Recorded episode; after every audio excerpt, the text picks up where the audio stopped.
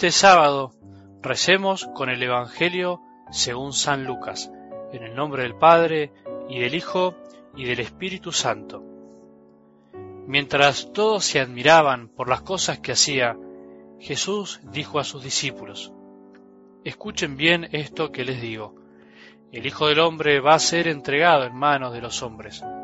Pero ellos no entendían estas palabras, su sentido les estaba velado de manera que no podían comprenderlas, y temían interrogar a Jesús acerca de esto. Palabra del Señor.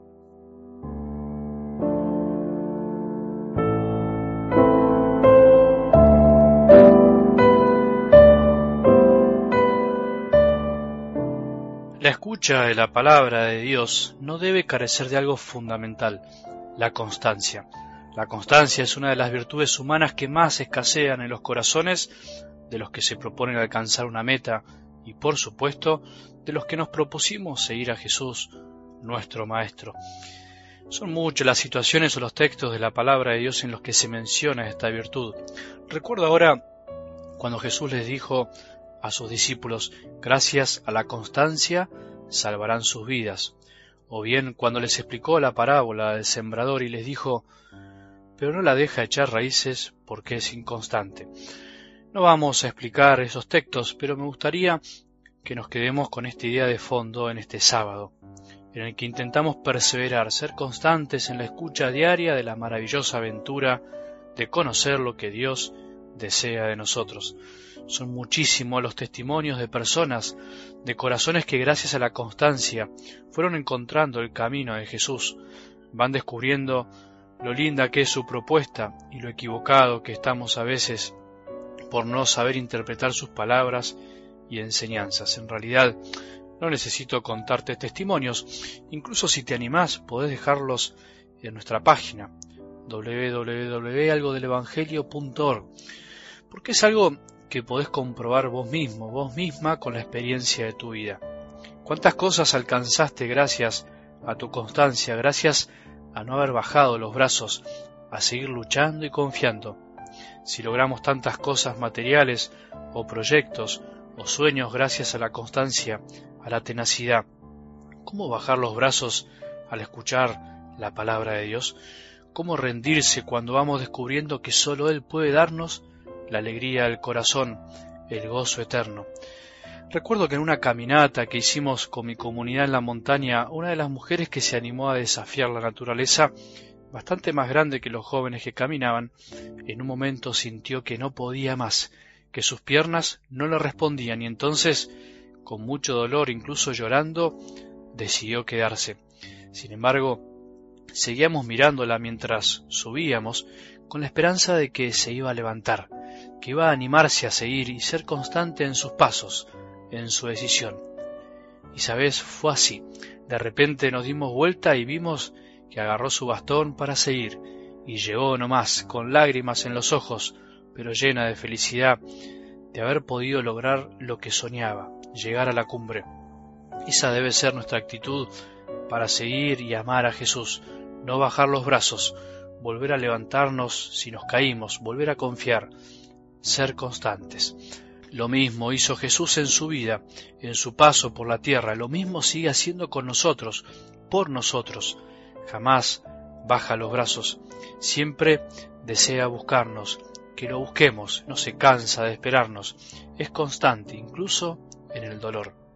Algo del Evangelio de hoy es un anticipo de la constancia que tuvo Jesús en su vida, hasta el final, incluso sabiendo lo que él esperaba.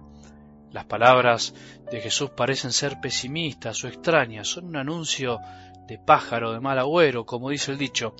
Mientras todos se admiraban por las cosas que hacía, Jesús dijo a sus discípulos, Escuchen bien esto que les digo, el Hijo del Hombre va a ser entregado en manos de los hombres.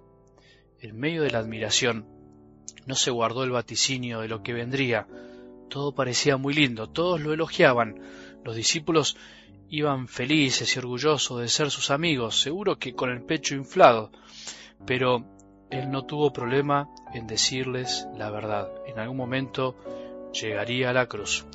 ¿Por qué Jesús actuó de esa manera? Podríamos preguntarnos. ¿Por qué en medio de la euforia y la fascinación por los prodigios que hacía, les dio tan mala noticia? Bueno, pueden ser varias las respuestas. La más simple y concreta es por la sencilla razón que les dijo la verdad. Quería que sepan la verdad, no tenía por qué ocultarla. El espanto ante la cruz hubiese sido mucho peor de lo que fue si Jesús les hubiera ocultado lo que iba a pasar, lo que las autoridades y el mismo pueblo le iban a hacer.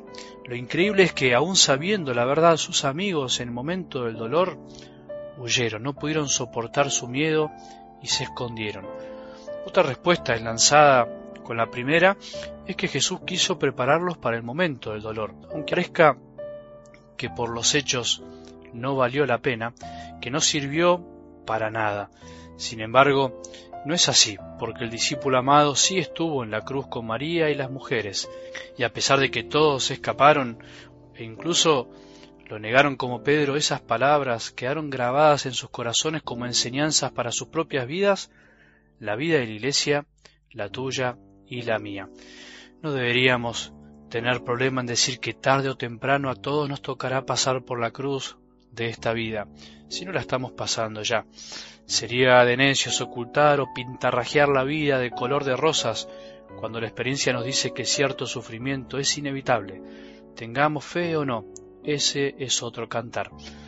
Ver y entender la vida con toda su belleza y crudeza es necesario. Es falsa la espiritualidad cristiana de un optimismo mal entendido, de una alegría sin fin, sin cruces, sin entrega, sin sacrificios. Esto es algo que lamentablemente muchos Hoy lo proponen creyendo que será más atractiva la decisión de seguir a Jesús. Sin embargo, es un engaño y no da frutos. También es falsa la espiritualidad cristiana casi masoquista, que habla exclusivamente del dolor y el sacrificio, olvidándose de la belleza de la vida y que además la cruz, para el que ama, termina siendo gozosa y llena de vida. Conclusión, como siempre, ambas dimensiones van de la mano y no se pueden separar. Lo vivió Jesús, lo anunció, lo anticipó y por eso quiere que nosotros también lo comprendamos, aunque a veces nuestro entendimiento parezca velado. Que tengamos un buen sábado y que la bendición de Dios, que es Padre misericordioso, Hijo y Espíritu Santo, descienda sobre nuestros corazones y permanezca para siempre.